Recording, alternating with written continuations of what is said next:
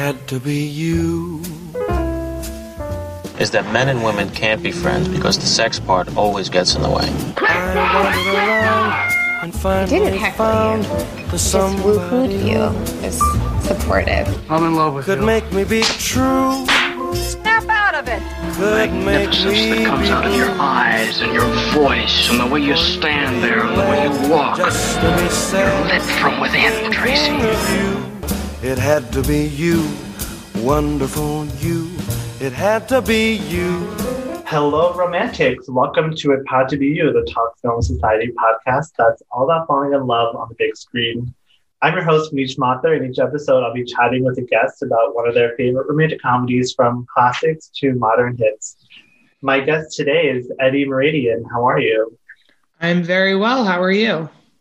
I'm doing well. It's uh, good to good to have you on the podcast, and uh, really excited to, to meet you after being uh, mutuals with you on Twitter for so long.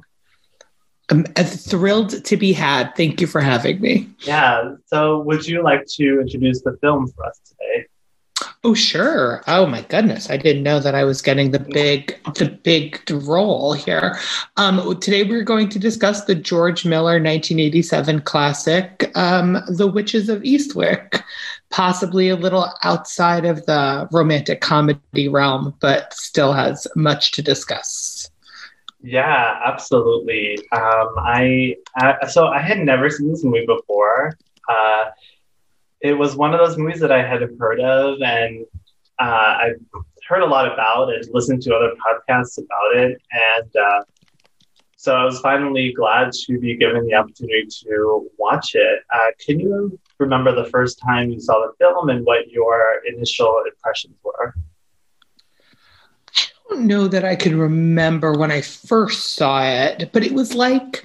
I, for some reason, really lumped this movie in with like um, um, Working Girl and like War of the Roses. I think that they were all in like the same H B O loop, or like mm. maybe more accurately based on my father, like all taped off of H B O on the same yeah. V H S tape. Yeah. And I feel like... Um, You know, and they are all, actually, funny enough, all that's a nineteen eighty-seven, nineteen eighty-eight, and nineteen eighty-nine film. Um, but I just remember just watching it all the time, like catching the tail end of it on on cable, and then like popping in the in the video and watching it a lot. Like, you know, when I was when I was younger, um, and I was just uh, in love with Michelle Pfeiffer. Like I was yeah. in love with Michelle Pfeiffer. Um, so I probably. I certainly saw this movie when I was way too young. And then it just became like a, I would say like a once a year, once every eighteen months kind of movie that yeah. I would sit down for. And then inevitably I would watch it and go, I really want to watch Working Girl. And then I would uh-huh. watch War of the Roses and the loop would complete. Yeah, yeah. So what is it about, you know, The Witches of Eastwick and the other two movies that um, really kind of stuck out to you, that kept you watching it on loop over and over? Um, Well, I think I, I think probably the three of them bundled together is um, like just pro- was proximity. Like yeah. I just they were like adult movies that um, I was just had access to, and I just liked, and something really drew me to to to all of them. I think probably the one that has grown the most in my estimation as I've gotten older is War of the Roses, because I would speculate that I, when I was ten, I probably didn't really understand that movie, yeah. um, which is like incredibly, incredibly, incredibly dark um, in a way that I love. Um, this, um, I think just, I you know, the women and like their big hair, and Jack Nicholson was so funny, and like the special effects and all of this other stuff that like, I think I was really drawn to as a kid. Um, and then as I got older, just appreciating sort of like the story and the filmmaking of it. Um, and, and it's incredibly, and now as a forty year old man, um, I uh, also realized like just how incredibly queer of a story it is, which, uh, I think I've only started to appreciate in the last few years as I've watched it. Yeah, well, let's um, let's get into that actually, because I I was wondering, because this movie feels like a, you know, gay kind of classic, right? Because it has like three larger than life women and doing these very big performances, and you know. I mean, this movie, have...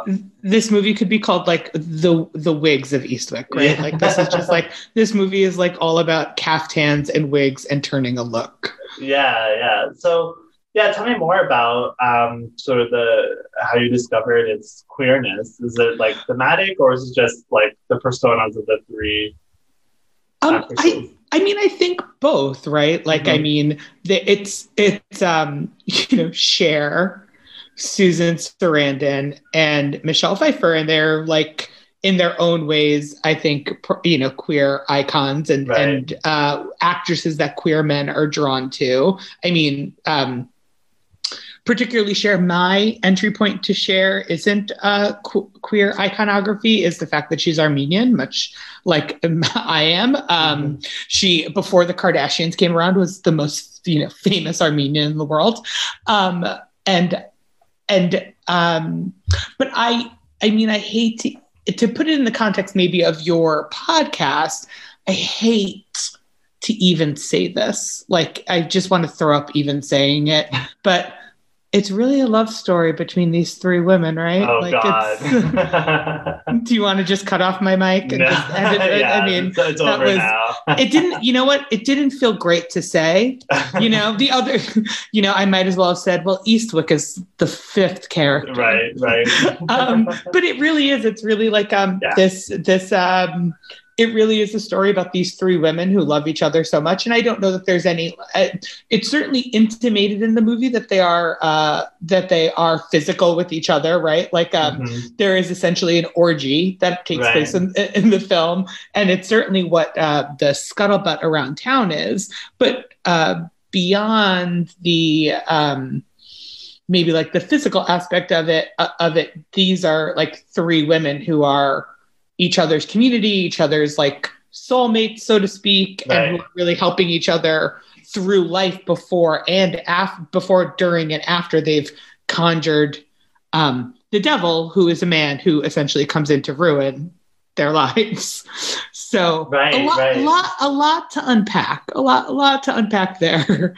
yeah, yeah. I mean, yeah. I think, yeah. Kidding aside about sort of that annoying thing that we, we tend to do is be like, oh, you know, like, um, I think about the movie like Bridesmaids and how people try to call that a romance, because it's really a romance between the friends. And I, I find that to be a little like, I don't know, movies can be, I think separating genres um, is, I think, important when it comes to movies like this. But I think the, um, I definitely think Witches of Eastwick has a really strong romance backbone to it, or through line, and I think the relationships between the three women are really, I think it's somewhat, it's a lot more complicated than I think might it might seem on the surface or at first glance. Um, because I think they, you know, they have such a strong friendship with each other, but then they also have the, I think, I think, you know, Daryl brings out maybe some of the more inherent, like,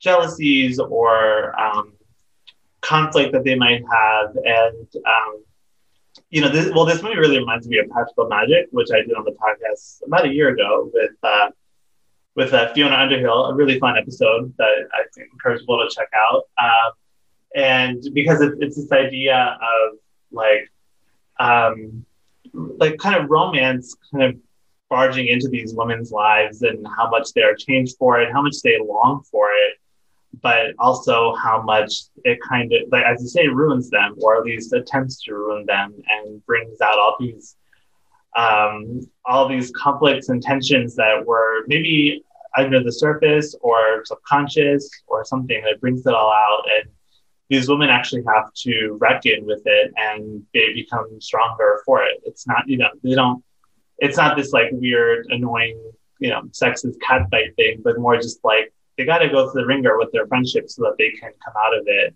a lot stronger. I mean, it is, I totally agree with you. Um, I think it is really powerful and interesting that their fr- their love for each other and their friendship is so strong that they um, literally uh, awaken within themselves like witchcraft, right. or like this, this ability that they didn't otherwise have. And you know, the uh, thus the ability to conjure up, you know, or, or call to town, you know, uh, Daryl Van Horn, the, the, you know, possibly, probably the devil, um, yeah. through the power of their love for each other and their friendship and their coven and, and all of that. But I do really think it's interesting. I've, I haven't read the book. From what I've gathered, um, the book, which is uh, by John Updike, an, uh, an author who I have a huge blind spot for, mm-hmm. is darker. I think that they're already like, um, they don't, I don't think they ever even use the word witch or witchcraft in the movie, you know, like other than the title, like they don't, you know, it's, um, it's implied that they're, um, that they're doing witchcraft, but they don't call each other witches. They don't call themselves a coven yeah. in the film itself. Um, but in the in the book, I believe that they are sort of like they already have those uh, those vest those uh, th- these abilities, these latent abilities, or or rather, they're not latent. Um, and but I think it's really interesting that in the movie, um, they you're right, they do have sort of these like petty sort of grievances. But they, they come and go, they come in really quick and they leave really quickly with yeah. each other. You could imagine a version of this movie where it's just like, you know, three famous actresses that people want to see. And they're all like, you know, and it's like the, the worst version of this movie is like cat fights and hair pulling. Right, and instead right. they like have a little bit of, you know, uh, a, you know, an argument that results in like a fun special effects tennis game tennis match, and then it's kind of over. Yeah yeah well, it's interesting because um yeah it, it's over because like they they decide that they can all share this one guy, which uh, like, and it's kind of like they don't need to fight over him, which feels, I mean, it seems like somewhat a unique thing for even now, but let alone in the mid eighties.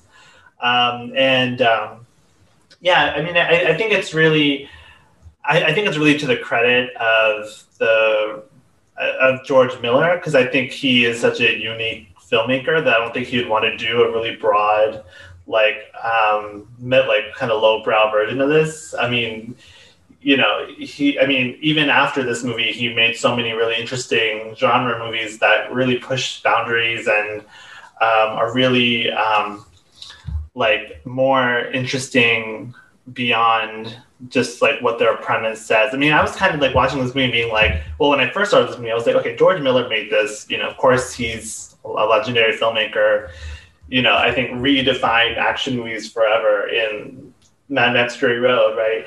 Um, and uh, I was like, I'm really excited to see him do kind of a, kind of a soft comedy, you know, where it's like, okay, I'm sure he just was like, maybe he was like a hired gun, I don't know, but he actually really brings out a lot of intensity in this movie, and um, he makes these emotions more subtle and more complicated and more nuanced, even within the realm of this kind of studio comedy with these like big name stars. And like this movie is so entertaining, but there's also so much under the surface that is there for us to chew on and to think about. And, you know, the story takes such unique turns here and there.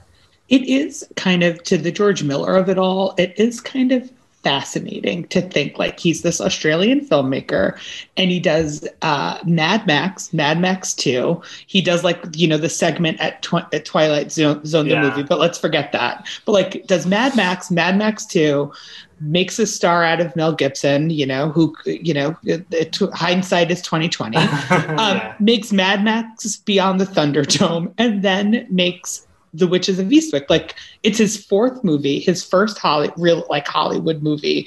But um, those are obviously the three of those movies. You know, we think of Mad Max now, maybe more in the context of Furiosa, but like there is no reason to think based on his filmography that he would have such a deft handling of right. like a movie that is primarily about um, these three women's friendship, even if the Jack Nicholson performance as as essentially the devil um, is so much bigger and so much uh, literally bigger, you know, right? Like, yeah. you know, he is, he's so great in the movie, but I think, um, I think time has been interesting to this movie because I think that um, at the time, of its release probably, and based on the reviews that I've read, it was all about Jack Nicholson and his performance and all of this. And I think now, when we were talking about maybe doing this movie, I feel like the movie, the context under which this movie has been re-examined over the years has been about these women and their yeah. relationships, and their being like the central, essential romance of this film. And like the big, the big enormity of Jack Nicholson's performance is sort of, um, I don't know, almost secondary to that yeah. now. Um, but it is funny that George Miller became such like a, and then he does Lorenzo's Oil. So, you know, obviously him and Susan Sarandon got along. Um, and then, you know, obviously the, you know, the one of the be- greatest uh, current day female action protagonists in Mad Max Fury Road. Right, so like, right. um, it's sort of like some of that is maybe, you know, you can imagine some of that started at Witches of Eastwick for George Miller. I mean, it, it's so, yeah. Yeah, I mean, it, it's so interesting to think about this movie in relation to uh, Mad Max Fury Road. I mean, I, I think I, I always seem to forget that, like, it's the same George Miller, right? You know, because it's like, I mean, his career is, of course, so, so varied.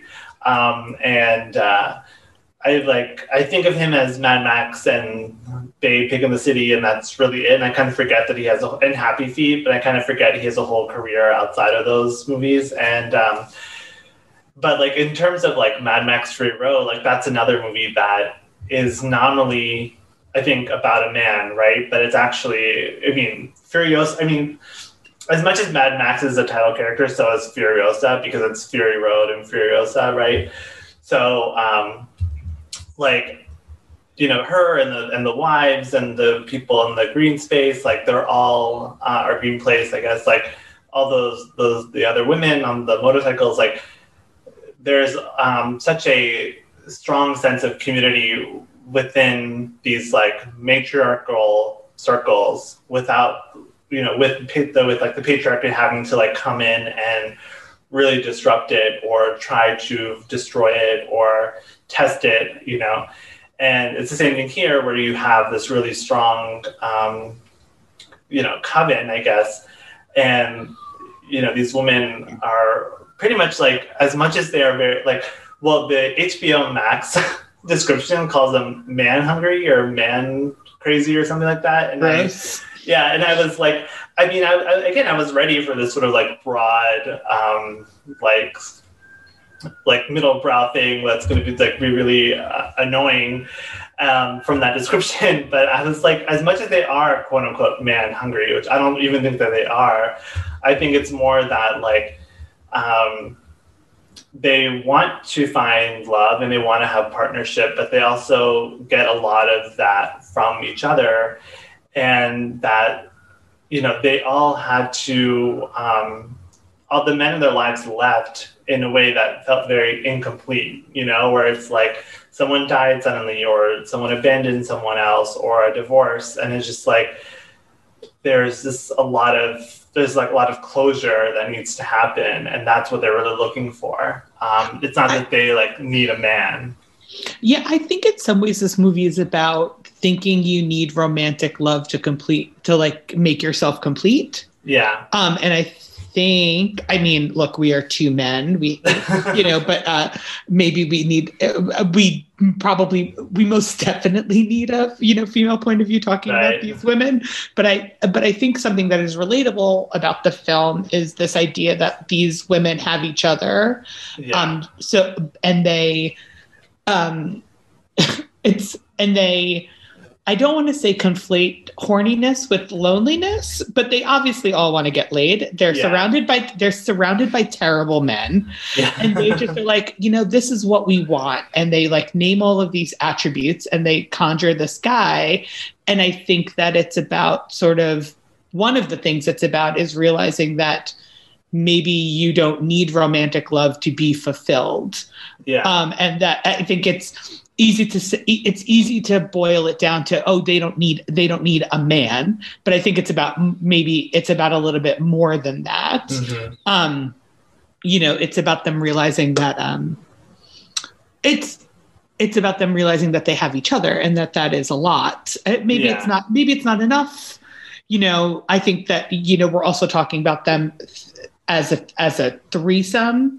You know, I think they all have really interesting different relationships with Daryl. Yeah. You know, I think that Jane, the Susan Sarandon character, I think is maybe the one who like, um, is the most like, I think we could make it work. She's, she feels to me like the most like, oh, you know, her girlfriends are like, no, he's bad for you. You should. Yeah, yeah. And she's like, I don't know. He's the devil, but is he that bad? I can, I can change him. And, you know, the, and Cher's character, um, Alex, is, I think, a little bit more pragmatic, and like, she would like a partner. She would like an equal, you know, yeah. and all of that. And, um, I, I do think uh, Michelle Pfeiffer's character, Sookie, is the most, sorry, I, I think it's Sookie, but I can't say Sookie without saying it like the way that they did on True Blood. Yeah, I was just going to say that. Sookie. Sookie Stackhouse. Yeah, um, I think she, her her character, and certainly her relationship with Daryl, to me at least, seems the most underdeveloped. Um But it does feel like they all are try- they they all are trying for different things with him, yeah, um, or want different things from him. Well, this movie really reminded me as well of uh, The Beguiled. I mean, I haven't seen the original like seventies sure. one, yeah. but the Sofia Coppola one mm-hmm. is because like I thought of that because that's another movie about, you know, women having this little ecosystem and so somewhat separated but influenced by men, and then this man coming in and really just kind of like causing up a little sandstorm. And, um, you know, in that one as well, like Colin Farrell has different dynamics with every woman in that house. And, you know, whether he's like a, you know, kind of seen it all, kind of wool-weary guy like Nicole Kidman is, or he's like very romantic with Kirsten Dunst, or very like testing sexual boundaries with Elle Fanning, and kind of an older brother figure to the little girl. Like, um, I, is that Angourie Rice or whoever it is? I'm, I don't remember, but um, it's like it's like that. It's that same thing here. And what I loved, I mean, I think a lot of my favorite scenes are the ones with um, Daryl kind of doing his seduction thing with, you know, with Cher and, and Susan Sarandon, because it's like he seems to like tap into their kind of like worst anxieties and kind of brings them out. And, you know, especially like I think I think one of the best scenes is his scenes with, with Cher in the beginning, and how crass he is, but he's still speaking to some kind of truth with her, which is that like, you know, she can do all of her chores every night, but they're still going to be there tomorrow. Mm-hmm. And, you know, she's not appreciated. She's not loved, and she's not, she doesn't have that equal partner. And then same with Susan Sarandon, where it's like your, your, your potential isn't being brought out in your music class. You're being harassed by some like creep, and your students can't play in the band and all this and that. And, you know, he's really tapping into these things. And like, It's not that like, I mean, like it's not that he's seducing them because they're so like weak and will kind of kind of go for any guy that kind of winks at them, but like he's really getting to like their deepest, darkest, you know, fear, anxiety, doubts, um, and exploiting them. And then they're but they're also like having some fun with it. You know, they seem much more they seem like more alive with their like big hair, and, you know, of course the magic powers start to come out, and they got, they start to see, they got to experiment with, with it more, play with it more. Mm-hmm. Um, and they're really seeing their town for what it is. Um, and like with like really like toxic, you know, sexist play. So yeah, it's, I mean, I think this movie is so fascinating in its character dynamics and how it plays with all of these, you know, tr- plot points that could seem sex- sexist, but seem uh, intentionally sexist, I guess. I, I think a couple of things I want to make sure that I, I, I speak to about what you just said. One, I cannot believe that we couldn't get Kirsten Dunst an Oscar nomination for The Beguiled. Yeah. It feels insane to me. Yeah, it feels yeah. like we are we were so ready for it at that point, and yet it's like that movie never happened. I know. Um, and I like it. I don't love it. I think people are like, you know, in sort of like like it or love it camp. Yeah. Um, but she's so good in that movie. Um, yeah, I agree. The and and and I think the other thing is like this is also like a all-time Cher. Um, monologue when she like barges in and she yells at him, uh, yells at Jack Nicholson. And, yeah. You know, I think you're the most repulsive man that I've ever met. Blah, blah, blah, blah. And you smell. I mean, it's it's That's great. great. And Cher's nineteen eighty-seven, let it be known. Is I'd yet to talk about that. Yeah, you it's, know, like she, it's uh, it's a pretty it's a pretty a star at the height of her powers um, year, but. I do think where this movie like maybe gets itself into a little bit of trouble through the through the lens of twenty twenty-one is sort of like, I agree. I think they they are uh, sexually freed in the in this relationship, both I think probably with each other and with Daryl, and like, you know, now they're strutting around town with their big hair and like, you know, uh, and they're and you know more freed outfits and. Um, and flaunting their sexuality a little bit more and really enjoying their sexuality. And like, um, you know, obviously that is manifesting itself in a lot of different ways, including the witchcraft. But I think where it kind of gets in trouble is sort of that like, and there's a cost to that. You're, you're now killing people and you can't have it. Right. So like the cost to that sexual freedom for these women is like, sort of like a lesson that they have to learn, which is, you know, a little bit icky.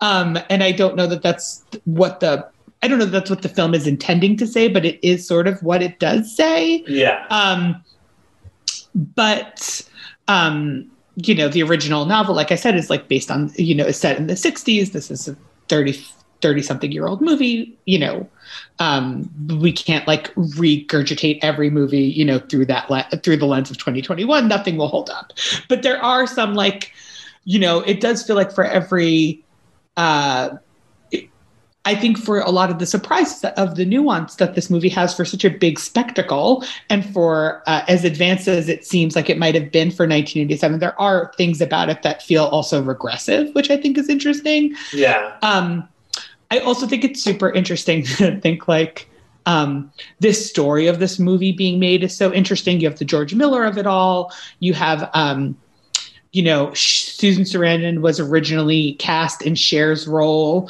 and allegedly didn't find out that she was playing Jane until she got to the set. Um, you know, there's like those kind of r- interesting rumors. There's a really interesting, if anybody listens to the podcast, um, oh my gosh, why can't I? You Must Remember This. The Paul, the re- most recent uh, season was, um, I keep on wanting to say Paula Pell because I just finished Girls Five Ever. Um, I know, I had the same thing. Uh, Polly, Platt. Polly Platt. Um, yeah. Speaking of War of the Roses, was going to direct War of the Roses, ended up uh, doing the production design on this movie. It's really, really interesting. You should totally uh, listen to it. Um, you know, there's a lot. It's It's just an interesting...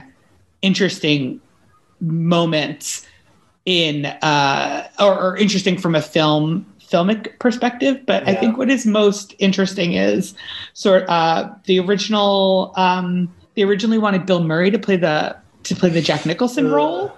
Yeah. And so you have these three actresses who like there were other actresses in the mix. Amy Madigan was in the mix, Angelica Houston was in the mix, but like ultimately, it was always going to be like three eighties, like the most beautiful women on earth were always going to play this role, right? Yeah. Like, and, and you end up with, you know, Cher, uh, like a literal, uh, you know, a sex god, Michelle Pfeiffer, the most beautiful woman in the world. And remember, like Susan Sarandon, like Bull Durham, Susan Sarandon, like, yeah, right. You know, just like sex, you know, one of the sexiest women alive. And you have, and the, the original intention was for them, Uh, for it to be like a Bill Murray. So I do, I just think it's so interesting that sort of like these three women need to come and be saved or like sexually liberated by Bill Murray or even Jack Nicholson. He is sort of sexy in this role, but you know, he's not, he's not Michelle, nineteen eighty-seven, Michelle Pfeiffer. All right. All right. Who should we be looking for? Somebody nice, somebody you could like. Somebody with a brain, somebody you could talk to. Someone you could really be yourself. Yes. Someone to watch over me. All right, all right. I've had it with you two, okay? Well, you would definitely have to be from out of town. Mm. Well, especially considering what's in town, Janie. Oh, a stranger, that would be interesting. A tall, dark prince traveling under a curse. In Eastwick. Mm. Romantic. A, a foreign prince on a big black horse. right. No, no. Okay. If we're going to have it,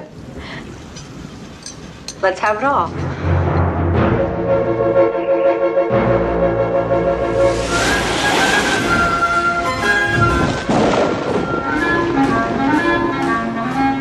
Handsome. He should be really handsome. Not too handsome. Nice eyes. Nice ass.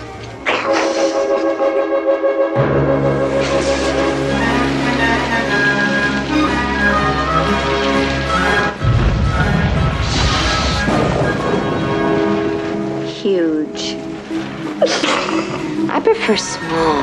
Right, John. I do aesthetically. I prefer small. Sam was huge, and there were times when I just could not face it. Well, I'm sort of in the middle myself. But I mean, all right, who cares? As long as it works, it's in. Uh, it's in. Okay.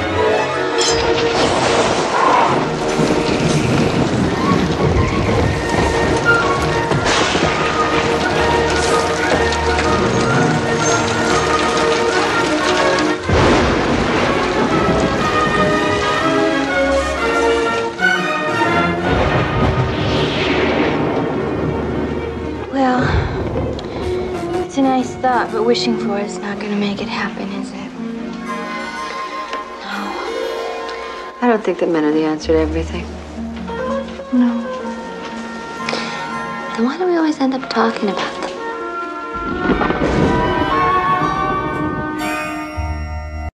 Well, I, I you know, it's so funny you mentioned that because, um, you know, you mentioned earlier the reviews of the movie, and I, you know, I read some of those as well, which was just like, they can keep up with Jack Nicholson. Because he, I mean, of course, at the time, you know, he had been, I think, multiple Oscar winner, I think, at that point.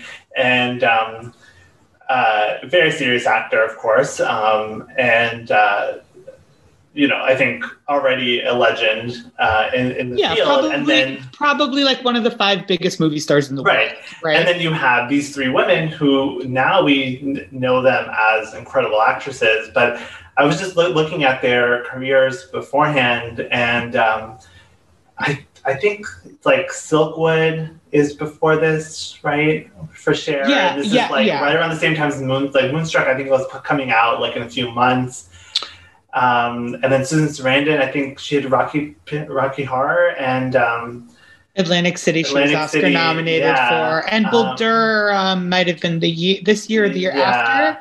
I mean, Cher was already Cher, right? But she wasn't Cher movie star. She wasn't yeah. Cher or Cher actress. Yeah. Know, I, mean, I remember well, she, that being a contention between her and George Miller, is that, like, she wasn't known as a serious actor. He was right. like, I, he's like, I don't want this pop. I mean, like, imagine if it was, like, like, I mean, I'm trying to think of, like, who is, like, a singer actress who's, like, both famous and regarded as singer and actor nowadays, like Jennifer Lopez, you know, but like even she, I mean, yeah. she's obviously not as great an actress as Cher is, but like it would, to me, it would be like, yeah, like someone like Jennifer it's Lopez. Or like, like Madonna, it's a little bit like Madonna, except Cher was already such a legend well, and icon, yeah, right? Like yeah. she she was already Oscar nominated, to your point, for Silkwood. Yeah. She probably during the production of this movie was just in the process of being snubbed for Mask. Right, right. But I think that she was probably, to your to your exact point, like,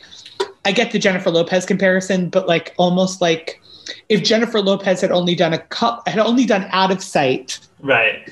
Yeah, Ana- yeah, yeah. Anaconda. Right. And, you know, a big financial hit, a movie where she was sort of, you know, like well-regarded, and then yeah. like, and then Hustlers, where she was snubbed, right. and this was her next movie, right? Like yeah. something, something yeah, like, yeah, like that. Exactly. But you're right. These are all actresses who are ascent. Like this is Cher's a big movie star year, right? Where right. I, we alluded to it. She's in Moonstruck that year, wins the Oscar. She's also in the movie Suspect with Dennis Quaid, which is a movie I just watched. It's not really great.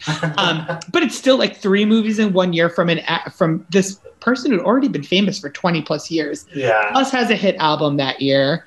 Um, Susan Sarandon was, I think, you know, had certainly been around, to your point, Rocky Horror Picture Show. She gets nominated for Atlantic City. And then it's kind of like, you know, figuring out how to become a movie star.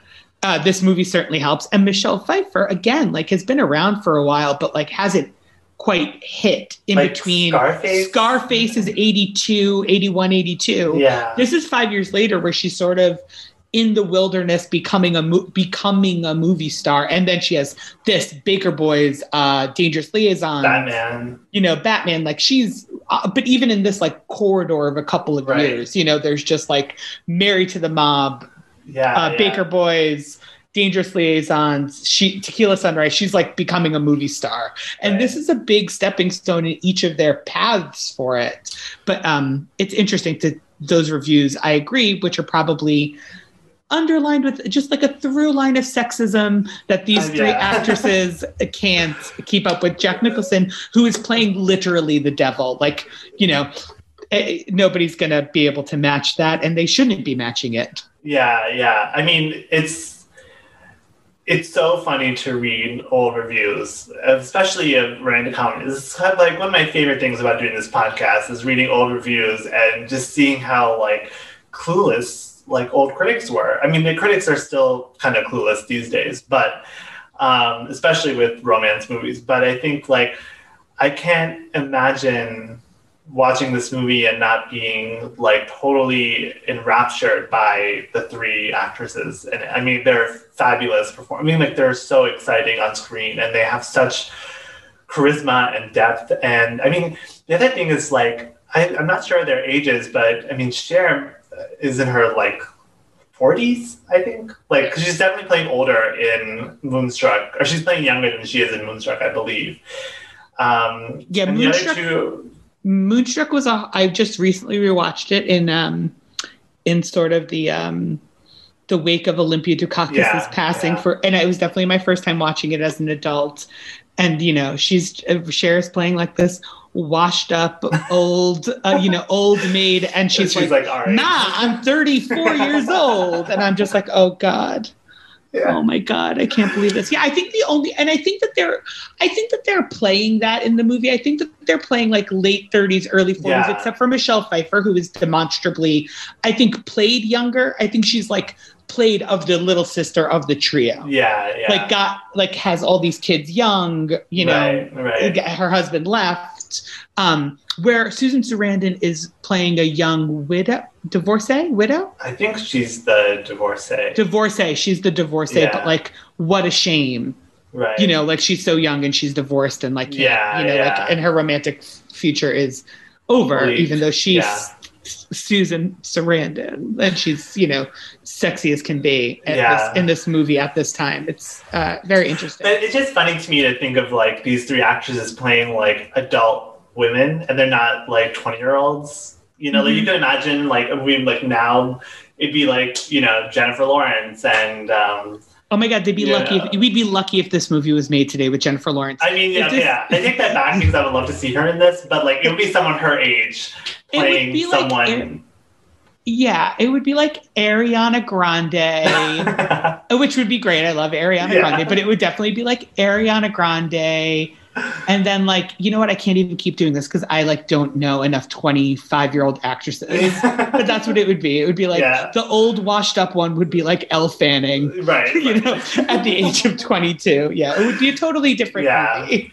Uh, actually, that brings me to like, I was looking on, um, on IMDb after watching this, and there was like a number of attempts to kind of do this movie as like a T V series reboot and then or T V movie remake, and it feels like every couple of years someone's trying to reboot this or you know um or kind of give it a new spin. I think there was a T V show on A B C for a while. I remember oh, I, seeing ads oh I watched it oh I, how was it I, I was the viewer for that show. Who was it? It was Rebecca Romaine. It was Kyle X Y. Do you remember that A B C family show? oh, Kyle yeah. X Y. Um her boy that he was her boyfriend. Um, my younger boyfriend. Yeah, wasn't then, it um Jennifer? Oh God, what is her name? Um, and then it was um this the red a red hair. Oh my God, red haired actress who uh, actually is an Oscar winner. She for producing a short, I think, or a documentary short. Yeah. Um, and it was bad. It was really bad. It was really really bad. Um, but it is like I think just a, I think it's a sort of a potent idea, and I think it's yeah. like, oh, we want to make a show about witches. Well, this has a little bit of name recognition, and there's like a natural slotting for three actresses, you right. know, and they're all going to have different hair colors. So, yeah. let's, you know, let's go for it. Yeah, I mean, I, I think um, I definitely see why this movie has a lot of pull um, because exactly as you're saying, the premise is so hot and the potential for casting is so great. And then, but I don't know, you, you just kind of need like, you need someone like George Miller, you need these four actors to kind of bring it home because like, they have the depth. I mean, no offense to Rebecca Romijn or Lindsay Price, and I think you're Jamie Ray Newman. Yes, we were thinking of Oscar like, win, Oscar winner Jamie Ray Newman. Yeah, right. Um, oh yeah, she, yeah, just recently. Yeah, yeah. Um, they just don't. They don't have it. This is the same charisma. Yeah, I think that this is a movie. I don't know if it's a concept, but it's certainly a movie that like requires a kind of movie stardom that we might not have anymore. Yeah. You know, like it's, this is, a, I mean, this is a movie star movie. Even mm-hmm. if you took the three actresses out of it and you recast them, you have to have a Jack Nicholson level movie star yeah. as Daryl Van Horn. Yeah. Um, you know, like this is, and that, that's not to say it's not well written or well directed or, you know, production design again, or all of these other things that came together to make this movie really g- great. But It's a movie. It's a movie for movie stars, right? And and uh, like half of this movie is just this movie could be half as bad, half, like half worse, and just like coast on the charisma of like four of the most, uh, you know, compelling movie stars to ever be on screen, essentially. Yeah. Um, and that is, I think, it's. Imp- I guess the problem with maybe some of these reboots is it's impossible to separate those two things. Right. Like it's it's impossible to imagine like, oh, what would this movie be if it was like just like, you know, four character actors? Yeah. Although that said, um, we, we texted a little bit about this, but like all that to say that Veronica Cartwright gives the best uh, performance in this yeah. whole movie. Um, and if this movie was released today, I think she would be like a best supporting actress nominee. I mean, mm. her she is outrageously good in this movie as like the I mean, I don't even know how to describe her. She's sort of the um the only one, the one in town who really sees them for what, I, I was going to say sees them for what they are, but that's not even true. Like, um, is sort of um, the most disturbed from a religious standpoint yeah, yeah. about what they are, you know, about what they are doing uh, up at that ha- up at the house, and you know, um, and is literally driven mad by it, and is also. Um, I don't even voodooed to death. I don't even know how you're. I mean, yeah. re- realistically, the great, the the the greatest, if not top five greatest, um, vomit scenes of all time. Yeah, well, it's right? graphic and it is scary, and but it's like hilarious. It's I mean, so it, it's, funny. It's so like the kind of scene that you're watching and you're going, "Am I? This is." You go through literally all of those emotions, right? You're like, "Yeah, I'm terrified." This is so much. And then it, because it's, it's like something weirdly like plopped in here, like out of a Sam Raimi movie. Right, right. Like, yeah. It's like so much that it becomes funny. She's so good. If I had seen this movie as a kid, that would have terrified me. Like it would have traumatized me. Um, it's, I mean, it certainly stayed with me. Yeah. It certainly, you know, I didn't, I've never forgotten it. Right, um, right. You know, it's uh, probably the kind of thing that if, when you see as a kid, it's the only thing you remember about this movie, right? Yeah, it's just right. like, because how could you forget? Yeah, um, I mean, Veronica Cartwright, like, um, she's like a low-key horror icon. Or maybe she's not low-key if in the horror community, but like between this and Alien and The Birds and oh, what's the fourth one that she's in? Invasion of the Body Snatchers. Yeah, yeah. Um, I'm like, hey, you know, and she's always playing like very, I mean, I haven't seen Invasion of Body Snatchers, Body Snatchers in a long time, so I don't remember her character.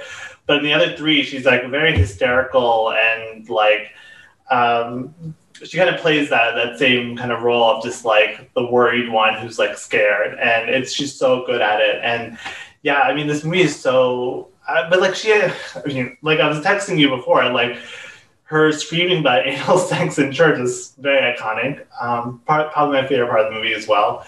Uh, just like that whole scene is just so, she's so funny in it. And, um, but you also like feel really bad for her because you do like, feel bad for her. You know, like she's not a joke.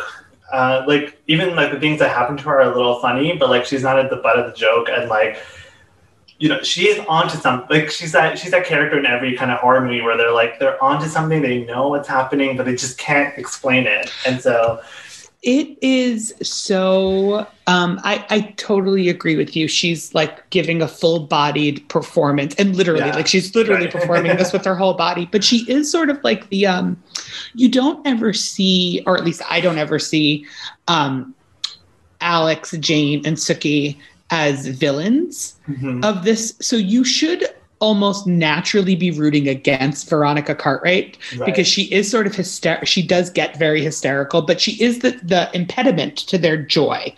and they are our protagonists. And you don't ever feel that way about her um, because she's giving such a great performance and because you know that like, oh yeah, you're right. Actually, like everything, you're being driven crazy by this. Yeah, yeah. You're, and you are one hundred percent right. And it, It is, and it's incredibly tragic what happens to her. I mean, you know, what's um, her husband? Your husband kills her. like, uh, you so know, dri- he's sad. He's also driven mad by right. her.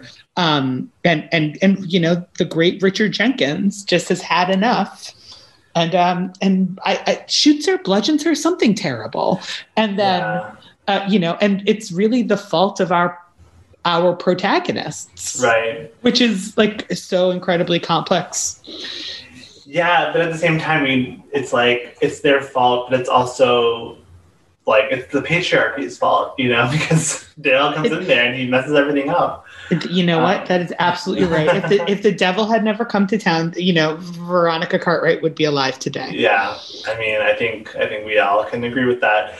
Um, but yeah, no, I I love Veronica Cartwright in this movie and in a lot of the movies I've seen of, of her in, seen her in, and um, I, I I was reading that um, her death scene was they were using like a puppet and it was almost like too disturbing, and so they had to cut all the scenes with the puppet and they just used her and I.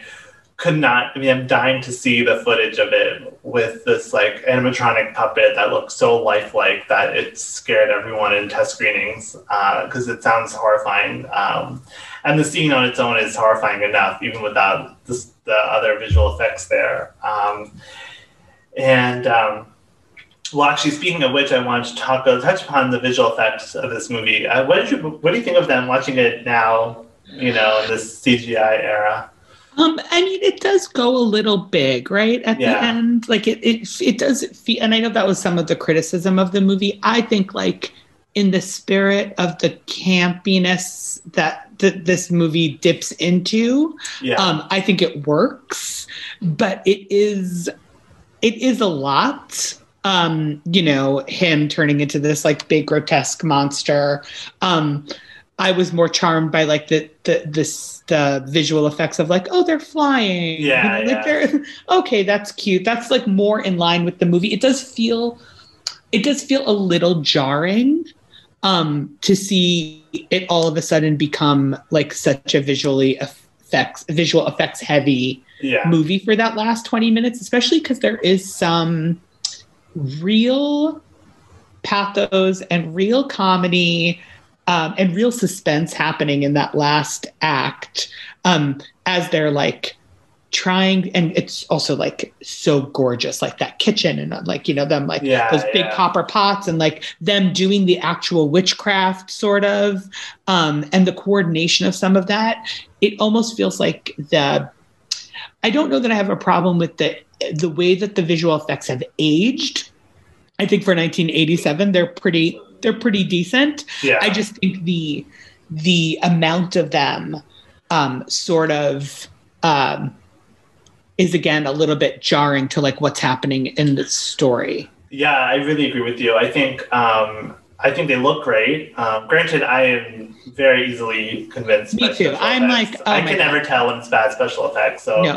Whenever people are like, "Oh, that we have really bad C G I," I'm like, I have no idea. People are always like, "Oh, these the, this wasn't shot on a scene." I'm like, "It wasn't. Yeah. This isn't." I live in New York, and I'm like, "This isn't New York City. Yeah, I haven't right. been to this, I haven't been to this pizza place. Are you sure?" So I I'm yeah, same I'm, same one hundred percent. Um, I can never tell, but so I think the local movie looks great, and I agree that like. Some of the charm, it's like the climax is charming because it's like an eighties horror comedy because those are just inherently charming, you know, for me. Um, but the movie also loses some of its more like low-key character stuff for it for me when it becomes about like big monsters or whatever. Um, but I, I mean, I enjoyed it. So it was not really a huge quibble for me. I just was just like, I wasn't expecting it because I just thought it would be a little different. Um, but I, I think it was, yeah, I, it, it's definitely charming in its way just because it's of, you know, how it looks, and you know, there's so much dedication behind it mm-hmm. too that it just comes across. It it does almost feel like, uh, and maybe again looking at it with the with the cynicism of, you know, twenty-first century movie watching, yeah. and the Marvelification, which I love, of you know uh, of um, of movies. Um, you almost feel like, if you think about it, in nineteen eighty-seven, this is like a movie by the director of the Mad Max trilogy, starring yeah. Jack Nicholson, Cher, Susan Sarandon, and Michelle Pfeiffer. And you feel like it almost feels as though somebody said, like, no, we have to have big special effects. This is a big movie. Like, this right, has, right. this can't just be like a quaint little adaptation adaptation of a John Updike novel. And, you know, some of the, as I mentioned before in the, um, You Must Remember This podcast, when they talk about this movie, they talk a little bit about the producers and John Peters and Peter Gruber. John yeah. Peters, like um, Barbara Streisand's, I think, ex-husband, but certainly like um, he's an ex-hairstylist. There's a great oh, documentary guy, yeah. about him. Um, and, and the movie was, Shampoo. Yes, yes, yes. The movie Shampoo is based on him. And um, certainly like, that was sort of his edict, like big, you know, like uh, yeah, that didn't yeah. always work out on screen. Um, and it fe- it felt a little shoehorned because they were like, well, if we're not going to put special effects in this movie, what what would we put it in? Right. Um, so I, I I didn't, it doesn't take me out of the movie. No, just, not at all. If, if, very rarely do I look at this particular movie with a critical eye. It was nice to actually watch it for this podcast and be like, what do I think of this as a movie? And not something yeah. I've seen one thousand times. Yeah. Um, and, you know, it was really the first time I had thought about, like, do I like this choice? And the answer, right. the answer is sort of like, mm, I don't know. I don't care. Sure. sure.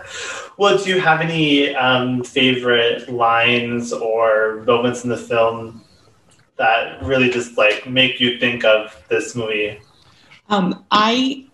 I do love, I mean, this is more like just a moment, um, but I do, and I think because I grew up in the eighties with like these three women as like the biggest movie stars in the world. And I, I, I really did, you know, as most people should, fell in love with Michelle Pfeiffer as Stephanie Zanoni uh, in Grease two. Yeah. Uh, you know, climbing up that ladder to sing uh, Cool Rider. But at the end, right before this climax happens, um, they're all, uh, you know, out the window waving goodbye, and their hair is like enormous. Yeah, and they yeah. all look gorgeous. And now, again, watching it for like with a more critical eye, I'm like, oh, right, they went over there the previous night to hatch this plan, and they probably had sex with him.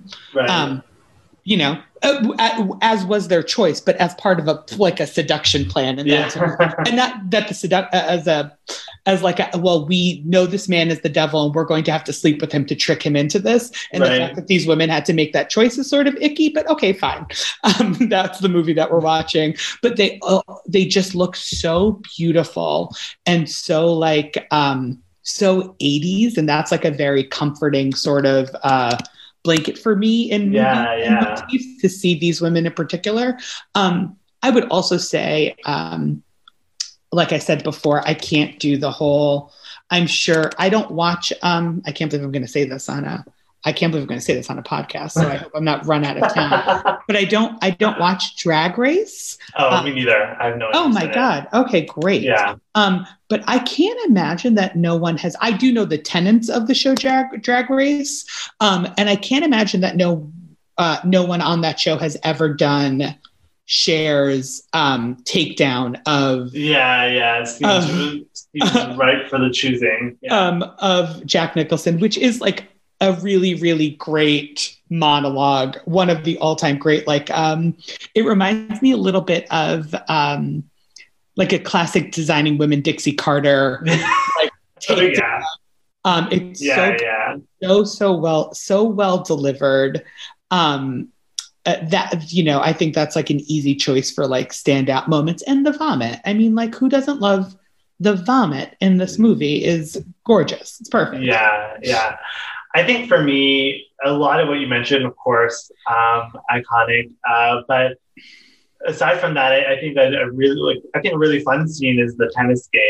You know, yes. The effects are really cool. The, um, there's such good chemistry with each other, even as they're like kind of like, um, hitting each other on purpose or being, you know, it's just, it's funny, it's fun, it's good to see the three of them, like, like this, sometimes you can just tell what a movie was like fun to make, and I feel like this movie was, just because like, there's just, you know, I feel like there was just some, uh, or at least the actors had a good time together, even if the producers were annoying or whatever. Um, I, I, I just feel that it was like, it seemed like a, a good time for them and that they enjoyed the experience. Um, Well, yes, I hope so. And that, that tennis game scene definitely looks like a lot of fun. So I really yeah, I love that part of the movie. Eddie, yeah, any thoughts? Oh, go ahead. I was just going to say, I don't know if you're right or wrong about the um, that it was fun to film, but I certainly, like, it, it's deep, deep well within me hopes it was fun to film. Yeah, yeah. Do you know what I mean? Like, yeah, yeah, yeah. I don't know if the, I don't know if there's like horror stories about it or whatever the case is, but I, I do, um, in my mind, at least they had a blast and everyone got along and it was beautiful and gorgeous yeah, and perfect yeah. from minute from the end. I also think, obviously I did forget to mention that, um, um, Jack Nicholson referring to himself as one horny little devil is pretty great too. I mean, yeah. And look, Jack Nicholson is very hot in this movie. I'm sorry to say, but I always find him hot in every movie, even like The Shining and um, The Departed. Anytime he's on screen, I, I'm into I'm into that. Uh, okay. No, he's one of my favorite actors, and I just think he's like so cool, you know. Yeah. Um, no, I, person. I I think he's um I, I don't I think as I've gotten older. Uh, maybe I think I find him a little sexier in this movie. He's not somebody that I find inherently sexy. Um, yeah, that's just that and, confidence, you know? Yeah, he's like, but he's like a Michael Douglas to me like that. Uh. I just, I'm the, I watch all these old movies with like the most beautiful women in the world, throwing it all away for Michael Douglas. And I'm like, I don't know, he's got kind of like scrawny arms, right? Like what's the deal with Michael Douglas? I mean, not to get too off track, but I definitely have that thought about like Basic Instinct. Oh my God. Uh, like um, Sharon Stone and Jean Triplehorn are like killing each other. the, the second that Michael Douglas shows up in that club in Basic Instinct, there is no way that Sharon Stone or any any other woman would be able to have sex with him. He's wearing yeah. a sweat, sweater with no shirt underneath and his sleeves are rolled up and he's like doing the lambada. It's so weird. And the fact it's so anyway, I'm sorry. That's not what we're talking about. No, I'll, come no. ba- I'll come back for a Basic Instinct episode. Definitely. I would love to do that movie. I love, I love that movie. I love that movie and that genre so much. Um, but um, so any, any final thoughts on The Witches of Eastwick? Eastwick. No, I think I got it all. I mean, I don't know how much we talked about the romantic, the romance of it, but I do think it's like such an interesting, interesting, interesting film that also happens to be like so, so fun. Yeah. It's uh, a beautiful time capsule of the eighties. It is a real true romance about female friendship yeah. and like, and just like to see all of these actors as well as Jack Nicholson in like the peak of their powers. It just brings me such, such joy. This movie. So I yeah. hope everyone watches it if they Absolutely. haven't already. Or Absolutely. rewatches it, or re-examines it. Yeah. it. Yeah. Yeah, definitely. I mean, I'm so glad that you, um, I'm so glad that you brought it up. And I definitely think that this movie's, uh, the love story in this movie is really interesting. I think all three of these relationships that are so complicated and fascinating to think about. So I'm really so glad that you, um, So I'm glad that you mentioned it and that we did it. And I finally got to watch this like American Hollywood classic. Um, so thank you. And thanks for being here. I'm so, I'm so glad that we got to do this. Uh, where can people find you online and what are you working on these days? So you can find, I'm working on myself, which is the most important thing. And I'm, yeah. um, I'm uh, pitching. I write a little bit for Awards Watch when I have time, um, and trying to find other outlets uh, to write about pop culture and movies and all of my spicy hot takes. Um, and people can find me online at both t- on Twitter and Instagram at, wait for it, Eddie, E D D I E, underscore, if you can believe it, uh and then my last name, M O U R A, D as in David, I A N as in Nancy, at Eddie underscore Mouradian. How did you come up with those? I don't know. It was handles. I just thought, wait, you already have like a long name that's hard to spell. Let's add some punctuation to it, and people would just be crawling over themselves to follow you. Yeah. Yeah, um, and you can find me on Twitter at the Manish eighty-nine. Also, please follow the podcast at It Pod To Be You. And remember to rate, review, and subscribe to the show to help other people find it as well. Eddie, I cannot thank you enough. This has been an absolute blast talking with you. Um, and listeners, thanks for listening.